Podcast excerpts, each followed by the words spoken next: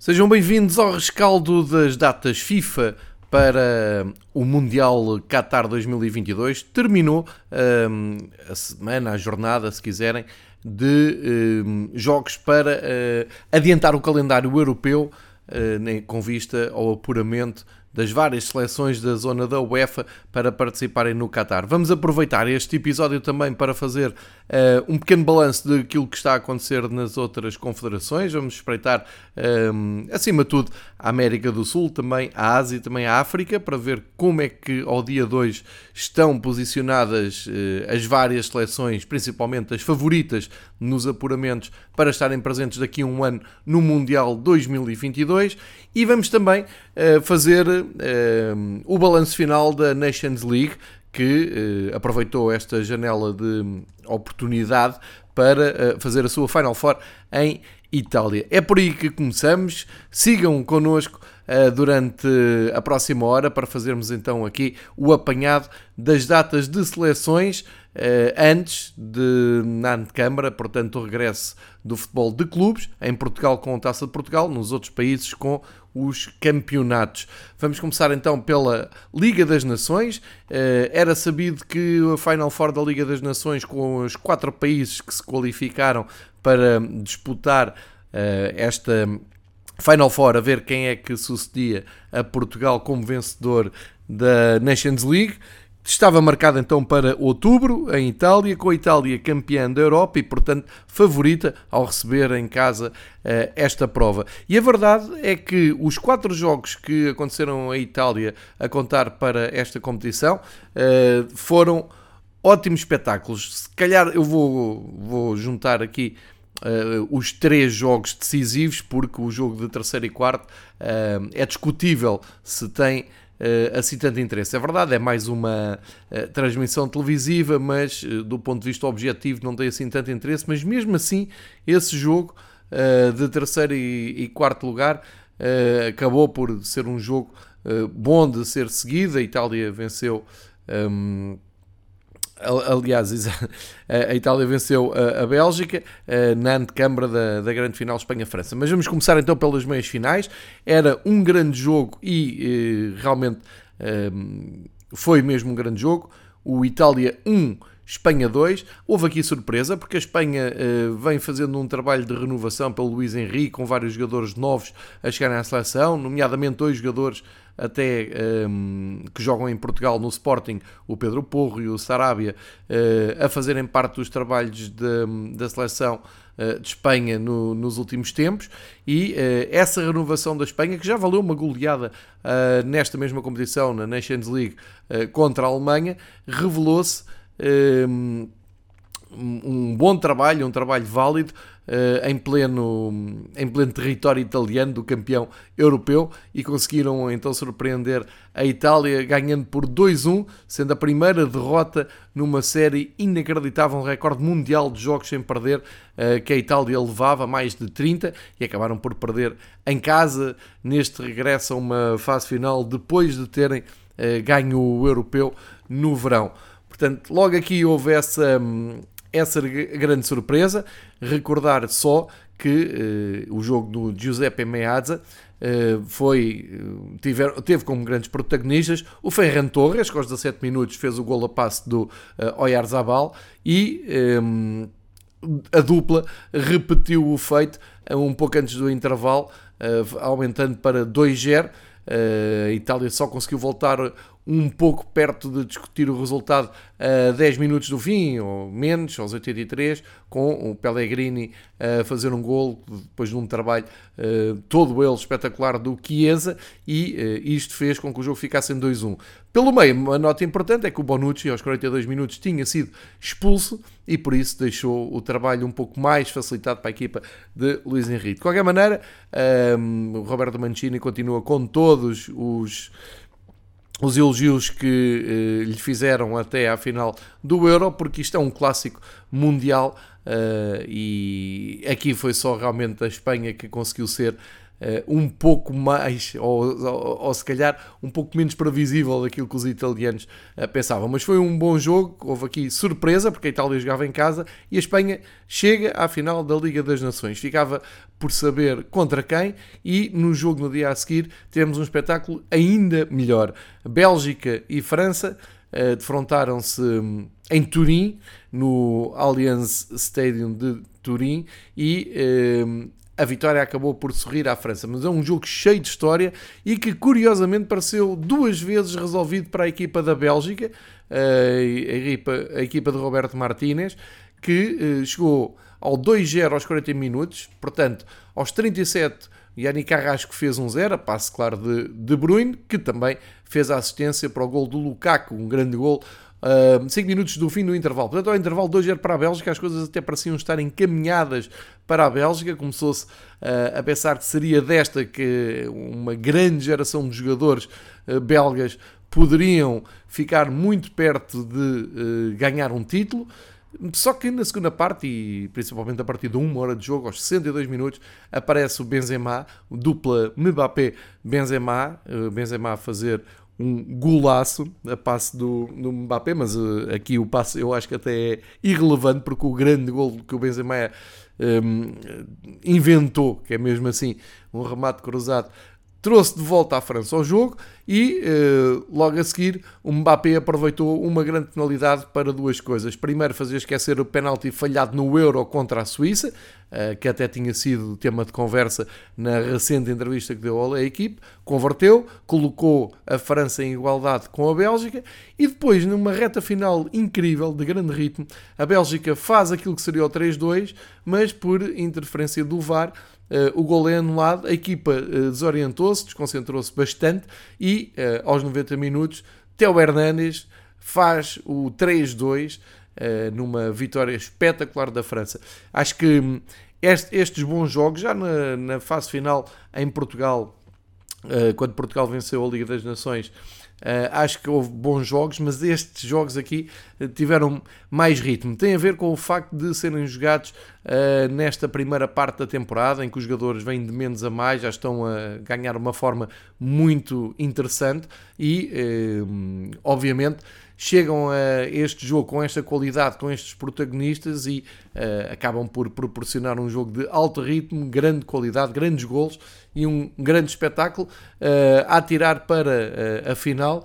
Um jogo muito apetecível, um clássico, para decidir o vencedor da Liga das Nações. E esse jogo foi entre Espanha e França, uma final latina, e mais uma vez a França a mostrar um pulmão e uma alma incrível. Os campeões do mundo nunca se pode achar que estão derrotados, porque realmente, contra todas as contrariedades, voltaram a ganhar com muita alma e com muita força de vontade. Isto é, tiveram a perder outra vez. O gol do Oyarzabal da Espanha, a passo do Sérgio Busquets, que foi considerado o MVP desta fase final, ou da final mesmo, faz 1-0 aos 64 minutos. Parecia que estava tudo encaminhado para a Espanha regressar aos títulos internacionais, só que aparece o suspeito do costume, não é? A dupla Mbappé para Benzema, 1-1, 66 minutos, e depois Mbappé aos 80 minutos a fazerem os gols. Portanto, é sempre a mesma dupla. 10 minutos do fim, a França a conseguir conquistar um troféu. Pelo meio, muita polémica com um golo anulado à Espanha, por um fora de jogo, vamos chamar de posicional, mas enfim, isso são contas para outros espaços. Aqui o que fica, a nota que fica, é que a Espanha volta a uma final internacional, mas a França, parece sempre que a França joga menos que aquilo que a imprensa francesa quer. Parece que o Deschamps nunca é um técnico 100% unânime, mas junta uma Liga das Nações a um campeonato do mundo. É um grande trabalho que o Deschamps está a fazer. Está esquecida aquela eliminação precoce no Euro perante a Suíça, e estas quatro seleções têm como plano seguinte endireitarem e confirmarem rapidamente a sua presença no Mundial do próximo ano, porque agora ficaram de fora desta zona de qualificação europeia. Fechada assim a Liga das Nações, portanto, Liga das Nações 2021 a ir para a França, que junta assim, como eu já disse, o troféu ao Campeonato do Mundo, e continua uma seleção muito vencedora, com uma geração incrível. A única nota negativa penso que é o Varane, que vai ficar de fora e ser baixa no Manchester United nos próximos tempos, que lesionou-se. Isto é sempre uns danos colaterais que têm estas provas. Passamos então, como eu disse, fizemos a ponte para o Mundial do próximo ano, o grande responsável desta paragem de seleções, e antes de irmos então à zona europeia, proponho olharmos para o que se está a passar na América do Sul. Sempre interessante a luta, mas quase sempre também previsível, os apurados que saem aqui da zona sul-americana. Zona sul-americana que, recorde-se, ainda vão ter jogos quinta e sexta-feira. A semana 12 de jogos de qualificação para o Mundial continua este dia 14 e este dia 15 de outubro, com mais uma rodada antes dos jogadores regressarem aos seus campeonatos. E o que é que temos nesta altura na zona sul-americana? Para já, o dado de o Brasil perde os primeiros pontos. Foi um empate 0-0 com a Colômbia. A Colômbia que está com muitas dificuldades para entrar ali na zona de qualificação. E aqui se calhar vale a pena recordar, resumir e explicar que esta zona sul-americana é composta por 10 seleções. Dessas 10 seleções, 4, portanto as primeiras 4 classificadas em modelo de campeonato literal, portanto jogam em casa, jogam fora, entre eles, portanto são 18 jogos. Os 4 primeiros classificados, entrada direta, apuramento direto para o Mundial. O 5º classificado tem uma segunda oportunidade de jogar um play-off contra uma seleção que virá de outro continente. Portanto, nesta altura, e nem todas as equipas têm os 11 jogos, por exemplo, Brasil e Argentina têm, aliás, são os únicos que têm menos um jogo, mas nesta altura, sem grande surpresa, na frente está o Brasil, com 28 pontos, ou seja, em 10 jogos ganhou 9 e empatou agora este com a Colômbia. Segue-se a Argentina, que tem 4 empates nestes 10 jogos e 6 vitórias. A Argentina que ganhou com categoria ao Uruguai depois de um empate surpreendente com o Paraguai, mas é uma Argentina que está muito mais próxima de entusiasmar e de proporcionar ótimos espetáculos do que o Brasil, que tem sido muito contestado a nível exibicional o futebol da equipa de Tite. Na Argentina, estes 3-0 do Uruguai mostram que quando o Messi está inspirado, quando as coisas estão a correr bem ao 10 da Argentina, a Argentina joga o melhor futebol da América do Sul ao dia 2. E portanto são estas duas equipas, sem surpresa para ninguém, que comandam o grupo de apuramento sul-americano. Depois a grande surpresa é o terceiro lugar do Equador, que, imagine-se, perdeu no último jogo com o último classificado da Venezuela. Foi a segunda vitória da Venezuela no grupo contra o Equador. Isto diz bem da surpresa que a equipa do Equador tem dado neste grupo. São 5 jogos, 5 empates, 5 jogos, 1 empate e 5 derrotas, permitem ter 16 pontos e estarem no terceiro lugar. Logo a seguir está o Uruguai, com os mesmos pontos, mas com um saldo de golos nulo. O Equador tem 7 golos positivos. E no 5º lugar, na tal zona de segunda oportunidade, está a Colômbia com 15 pontos. A Colômbia nos últimos 5 jogos só ganhou um, ganhou ao Chile, e nos últimos 2 jogos empatou com o Uruguai, empatou com o Brasil. Fora da zona de apuramento, a partir do 6º lugar, está o Paraguai com 12 pontos, o Peru com 11, Chile com 10, Bolívia com 9 e Venezuela com 7. Portanto, se tivermos em conta que ainda falta metade, falta pouco menos de metade para fechar as contas da América do Sul, salta aos olhos mais atentos que Colômbia e Paraguai ainda têm aqui uma possibilidade de lutar pelo apuramento, e com o Equador vai ter muitas dificuldades para manter esta posição, mas para já está muito bem classificado. Curiosamente, olhamos para a lista de melhores marcadores desta zona e é um jogador de uma seleção que não está nada bem classificada, mas é o veterano Marcelo Moreno Martins, que, da Bolívia, que é o melhor marcador, ele que joga atualmente no Cruzeiro, e é o melhor marcador desta fase de apuramento, leva 8 golos, 2 penaltis convertidos, e está à frente de Neymar, que tem 6, Messi, que tem 6 também, de Estrada do Equador com 5, Lautaro Martínez, Romero e Suárez com Alex Vidal, todos com 4, e portanto daqui se vê o equilíbrio que há entre os marcadores da zona sul-americana. Próximos jogos, então, fica aqui o dado.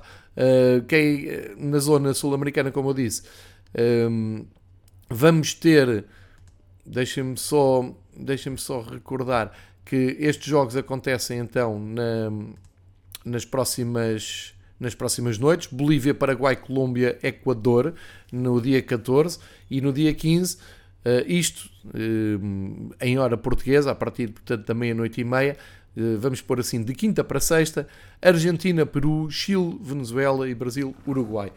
É este o olhar possível nesta altura pela América do Sul. Já agora, damos um salto até à Ásia, explicar que na Ásia... Paulo Bento comanda a Coreia do Sul e luta então pela presença no Mundial. A zona asiática tem 2 grupos com 6 seleções. Desses 2 grupos de 6 seleções, em cada grupo, os 2 primeiros têm apuramento direto, o terceiro tem uma segunda oportunidade num play-off. Neste momento, com 4 jogos disputados, temos Irão e Coreia do Sul do grupo A em zona de apuramento, portanto Paulo Bento perto do apuramento, e temos em zona de segunda oportunidade o Líbano, que está com 5 pontos à frente dos Emirados Árabes, do Iraque e da Síria. É esta a situação no grupo A da zona asiática. No grupo B, a Arábia Saudita não dá a menor hipótese, 4 jogos, 4 vitórias, parece que tem tudo encaminhado para estar no próximo Mundial. A Austrália segue-se com 9 pontos. Também a Austrália já nos habituámos a ver na grande competição mundial. E Oman ocupa o tal lugar de segunda oportunidade. Aqui é mais ou menos surpreendente, porque temos Japão e China atrás, o Japão com os mesmos pontos, e o Vietnã, sem grande surpresa, no último lugar. Portanto, nota apenas e só para o facto do Japão estar aqui, e a própria China, que fez um grande investimento no desenvolvimento do futebol de há uns anos desta parte, estarem com grandes dificuldades no apuramento. Já agora, olhamos para a zona africana, aqui mais complicado, porque na zona africana há vários grupos e os vencedores do grupo não vão diretamente para o Mundial, mas sim para uma fase de, vamos chamar-lhe de play-off, uma fase seguinte de apuramento, uma última fase de apuramento. Quem é que já temos bem qualificados? Desde logo, Senegal e Marrocos já ganharam os seus grupos, portanto já estão apurados para a terceira e última fase de apuramento, e vale a pena então irmos grupo a grupo para ver quem são os líderes. Temos no grupo A Argélia com 10 pontos e Burkina Faso com 10 pontos também, luta pelo apuramento no grupo A. No grupo B, a Tunísia lidera apenas com mais 3 pontos que a Guiné Equatorial. No grupo C, Nigéria à frente de Cabo Verde, 9 para a Nigéria, Cabo Verde com 7. Costa do Marfim no grupo D com 10, Camarões com 9, aqui muito equilíbrio. No grupo E, o Mali com 10, Uganda com 8, também tudo em aberto. No grupo F, o Egito, Cascarós com 10, Líbia com 6. No grupo G, África do Sul com 10, Gana com 9. No grupo H, Senegal com 12, Togo com 4, portanto Senegal já apurado. No grupo I, Marrocos com 12, Guiné-Bissau com 4, também Marrocos apurado para a tal terceira fase e última de apuramento africano. E finalmente, no grupo J, Tanzânia com 7, Benin com 7, portanto tudo em aberto. Fica feita também esta leitura curiosa da parte de qualificação para o Mundial através da zona africana. Vamos então à zona onde estamos mais confortáveis e que entendemos melhor e que costumamos acompanhar mais de perto, obviamente, que é a zona europeia. Aqui a grande novidade é que já temos Alemanha e Dinamarca apurados, portanto são as primeiras seleções a juntarem-se ao Qatar. Estes já estão confirmados para o próximo ano, em 2022. A Alemanha, com alguma ironia, uma grande seleção, uma potência de futebol mundial, que mudou agora de treinador e que se falava em crise, em falta de identidade, foi a primeira seleção, simbolicamente, a carimbar a passagem para o Qatar. Depois a Dinamarca, que ao dia 2 é difícil contrariar esta ideia que a Dinamarca joga o melhor futebol do continente europeu, pelo menos o mais entretido, o mais divertido, aquilo que é garantia de espetáculo. Foi assim no europeu e estão agora a mostrar durante esta fase de qualificação que não foi um acaso, uma coincidência, uma fase. Não, a Dinamarca está muito bem, já se apurou e com números espetaculares que já vamos ver quando chegarmos ao grupo da Dinamarca. Portugal também tem tudo bem encaminhado, depois daquele empate na Sérvia, Portugal conta os jogos todos com vitórias e agora com o Luxemburgo com um ótimo jogo, com uma goleada, com Cristiano Ronaldo a dar espetáculo, portanto tudo bem encaminhado para Portugal se chegar à frente, mas ao dia 2 ainda não é líder e é isso que vamos passar a ver então nesta rápida viagem do grupo A até ao final de todos os grupos de qualificação. Lembrando que na zona europeia a primeira equipa classificada tem acesso garantido ao Mundial, os segundos vão jogar um play-off e portanto há essa expectativa, essa luta por uma segunda vida ainda neste caminho longo para o Mundial. Grupo A. A Sérvia continua na frente e Portugal em segundo, mas isto explica-se porque a Sérvia tem mais um jogo que Portugal, tem 7, Portugal tem 6. Como eu disse, Portugal empatou com a Sérvia no primeiro jogo e depois tem uma série de 4 vitórias. Agora ganhou ao Luxemburgo, já tinha ganho no Azerbaijão, pelo meio há esse jogo com o Qatar, que é um jogo apenas de preparação. É um jogo que, volto a explicar, acontece porque o Qatar está de uma maneira fictícia no grupo A para poder competir com 5 seleções europeias e se preparar para o campeonato, embora não contando para a pontuação, como é evidente. Daí esses 2 jogos com o Qatar. Jogos a sério. Portugal então ganhou nessa goleada ao Luxemburgo com 3 golos do Cristiano por 5-0. Soma os 16 pontos.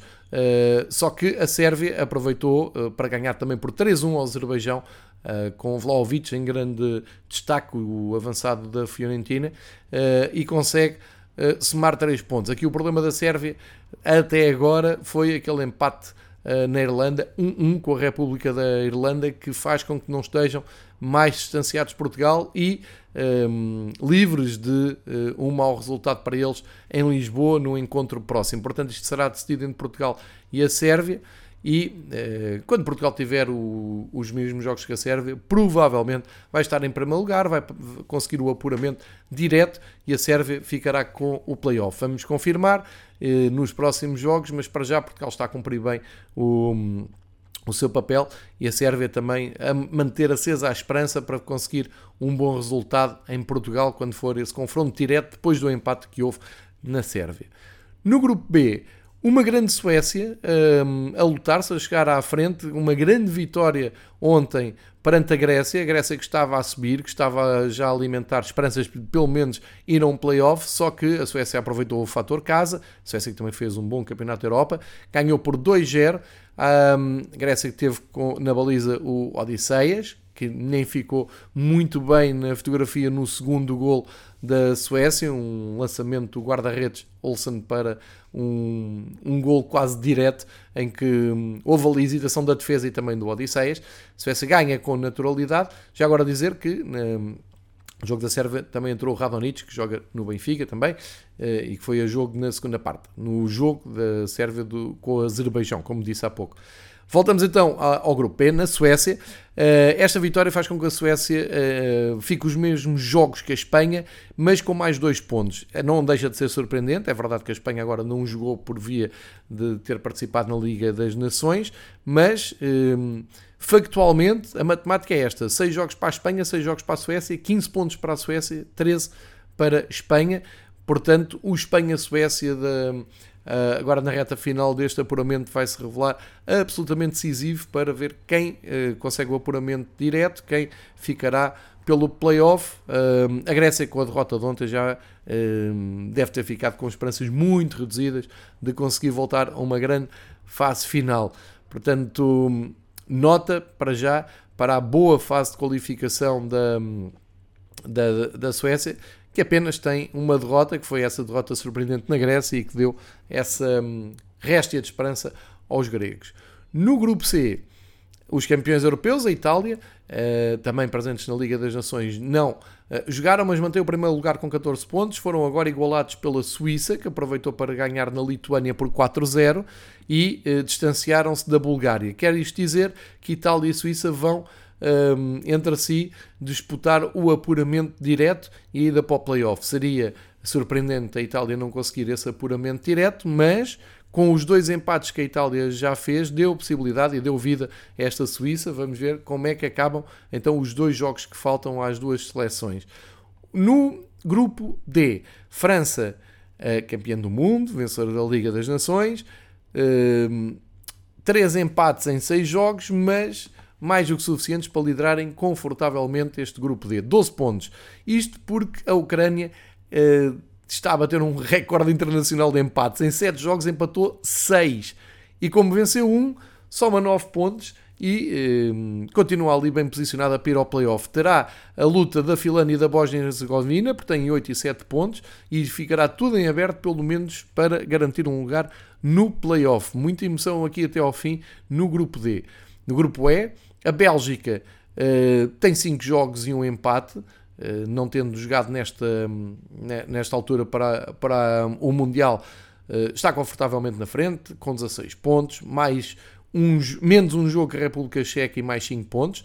República Checa, que aproveitou para ganhar na Bielorrússia e marcar aqui uma posição na luta pelo play-off, só que tem mais 1 jogo e os mesmos pontos de Gales, que também venceu na Estónia, e começa a aparecer que Gales pode voltar a uma fase final se conseguir pontuar neste jogo a menos tem em relação à República Checa. A Bélgica, tudo leva a crer que estará presente naturalmente no Mundial.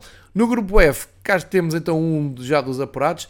Sensacional campanha da Dinamarca, 8 jogos, 8 vitórias, 27 golos marcados, 0 sofridos, 24 pontos, o pleno, e este último jogo, contra outra equipa deste último Euro, a Áustria, 1-0 em casa, bastou para carimbarem então a viagem para o Qatar no Mundial. Grande, grande campanha da Dinamarca, uma das melhores de sempre em fases de qualificação. Em segundo lugar, neste momento está a Escócia. Isto é um grupo de 6 equipas e, portanto, tem todas 8 jogos disputados. A Escócia tem 17 pontos. Fez agora uma boa campanha porque ganhou com muita dificuldade a Israel por 3-2 e também nas Ilhas Faroé por 1-0. A verdade é que somou 2 triunfos, tem ali 17 pontos e já uma distância confortável sobre Israel, que soma 13. Portanto, aqui tudo leva a crer: Dinamarca apurada, Escócia para um play-off, tal como aconteceu no Europeu e que conseguiram depois chegar lá por essa via. No grupo G, vamos ter uma pequena pausa só para hidratar. Vamos ter então um grupo G, Holanda no primeiro lugar, os Países Baixos, com 19 pontos, e a Noruega na segunda posição, com 17. A Turquia ainda espreita um lugar então no play-off. Estas 3 seleções ganharam. A Turquia ganhou na Letónia numa vitória emocionante e difícil por 2-1, a Noruega recebeu e venceu o Montenegro sem o Haaland, e a Holanda segue a sua série de vitórias, goleou Gibraltar, vai 4 vitórias seguidas, está bem encaminhada para estar no Qatar. Vamos ver se acompanhada pela Noruega ou se pela Turquia, que terão que passar ainda por uma zona de play-off, como já disse anteriormente. No grupo H, Rússia, 4 jogos seguidos a vencer, os últimos 4, sendo que este último foi ganho na Eslovénia por 2-1 e conseguem ficar ali um passo à frente dos vice-campeões mundiais, a Croácia, que não conseguiu bater a Eslováquia, com surpresa, cederam um empate e caíram para o segundo lugar. E, portanto, neste momento a Rússia tem 19 pontos, a Croácia 17. Aqui a luta vai ser pelo apuramento direto, a Croácia ainda tem esperança de conseguir ultrapassar a Rússia, vamos ver se conseguirá fazer. De qualquer maneira, quem não ficar apurado diretamente seguirá para o play-off. No grupo H, apesar da surpresa da Hungria, que continua a mostrar muita resistência contra as grandes seleções, foi ao Wembley, empatou 1-1 com a Inglaterra. A Inglaterra que soma assim o seu segundo empate, e são 2 empates nos últimos 3 jogos. Tinha empatado na Polónia, pelo meio tinha cumprido a obrigação de golear a Andorra por 5-0 e agora cede este empate. Isto na prática faz com que a Polónia fique ali só a 3 pontos da Inglaterra no segundo lugar. A Polónia foi ganhar a Albânia com muita polémica depois do gol da Polónia, porque choveram garrafas em direção aos jogadores da Polónia, o jogo teve interrompido, até que não estejamos habituados ali para aqueles lados. Aliás, dizer que também na Inglaterra houve graves problemas na bancada com os ultras da Hungria, também novidade para ninguém. E temos com isto a Albânia a cair uma posição, mas ainda à espreita, porque tem 15 pontos, está ali perto ainda da Polónia. Portanto, tudo em aberto no grupo de Inglaterra, sendo que claramente a Inglaterra é a favorita ao apuramento direto, mas Polónia e Albânia ali numa luta, se não pelo apuramento direto, pela ida ao play-off. E, finalmente, no grupo J, Alemanha, tal Alemanha que tinha sido goleada pela Espanha, que tinha caído no europeu contra a Inglaterra, reergueu-se, já agora com Hans Flick na frente da seleção.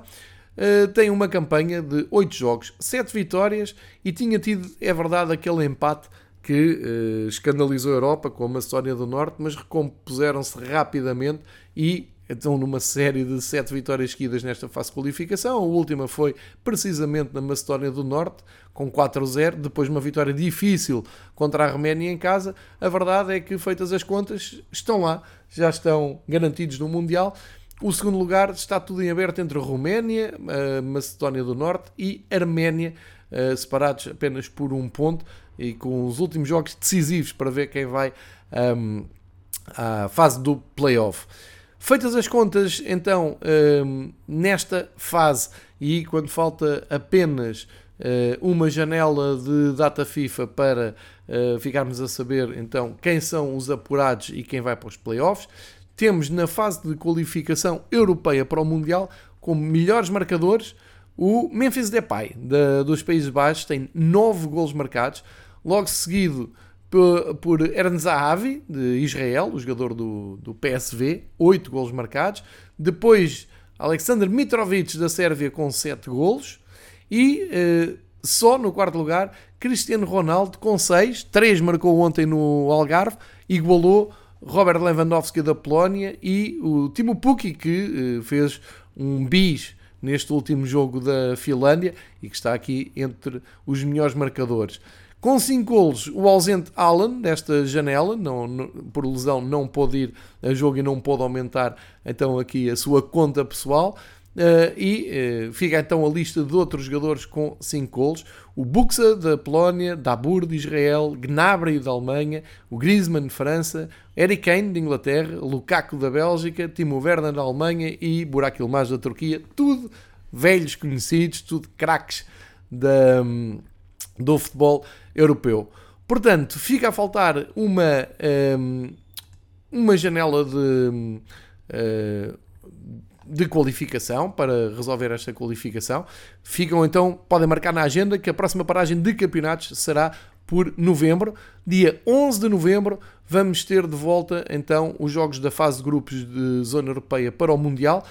Curiosamente, a 11 de novembro Portugal joga na Irlanda às 7h45 e temos uma primeira jornada, vamos chamar assim, no dia 11 de novembro, dia 12 de novembro a segunda e no dia 13 de novembro a terceira leva de jogos. Portanto, isto fica já aqui combinado que a meio de novembro temos estes jogos. Depois regressam no domingo, dia 14, com Portugal a receber a Sérvia, também às 7h45, dia 15 e dia 16.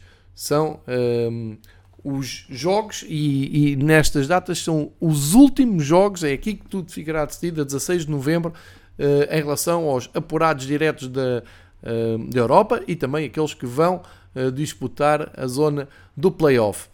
Fica feito então o balanço, a viagem, pouco mais de meia hora para ficarem a perceber como é que está a funcionar a qualificação um pouco por todo o mundo nessa corrida aos lugares no Mundial 2022 no Qatar, também o que aconteceu na fase final, na Final Four da Liga das Nações, e assim fecha o capítulo europeu para a Liga das Nações. Está quase fechada a fase de qualificação. Já sabem que a seguir depois temos os playoffs e depois haverá o sorteio e antes de terminadas as cabeças de série para fazermos a ponta então para o grande torneio de futebol internacional que acontecerá no final do próximo ano, daqui a um ano, mais coisa menos coisa, e que como sempre vamos aqui acompanhar. A seguir vem futebol de clubes, como eu disse no início do episódio, vamos começar em Portugal com Taça de Portugal, primeira eliminatória para os clubes das ligas profissionais, vão a jogo quase todos contra equipas de escalões inferiores, há sempre essa expectativa de saber se há taça ou não há taça, como quando um clube pequeno elimina um grande, e no resto da Europa, grandes jogos nos campeonatos, especialmente no top 5 campeonatos europeus, grandes jogos já para ver no próximo fim de semana na Sport TV, na Eleven Sports, os dois operadores que nos fazem chegar a casa os grandes jogos das grandes ligas europeias de futebol. E já sabem que logo a seguir, no caso português, a seguir à Taça Portugal, regressa às competições europeias, regressam os jogos da Liga dos Campeões, da Conference League e da Liga Europa, e também terão aqui cobertura no Fever Pitch, como é habitual. Tenham uma boa semana, um ótimo fim de semana desportivo, contem com o domingo desportivo de domingo para segunda, e até breve. Obrigado por seguirem o futebol no Fever Pitch, em forma de áudio e só e apenas por paixão ao jogo.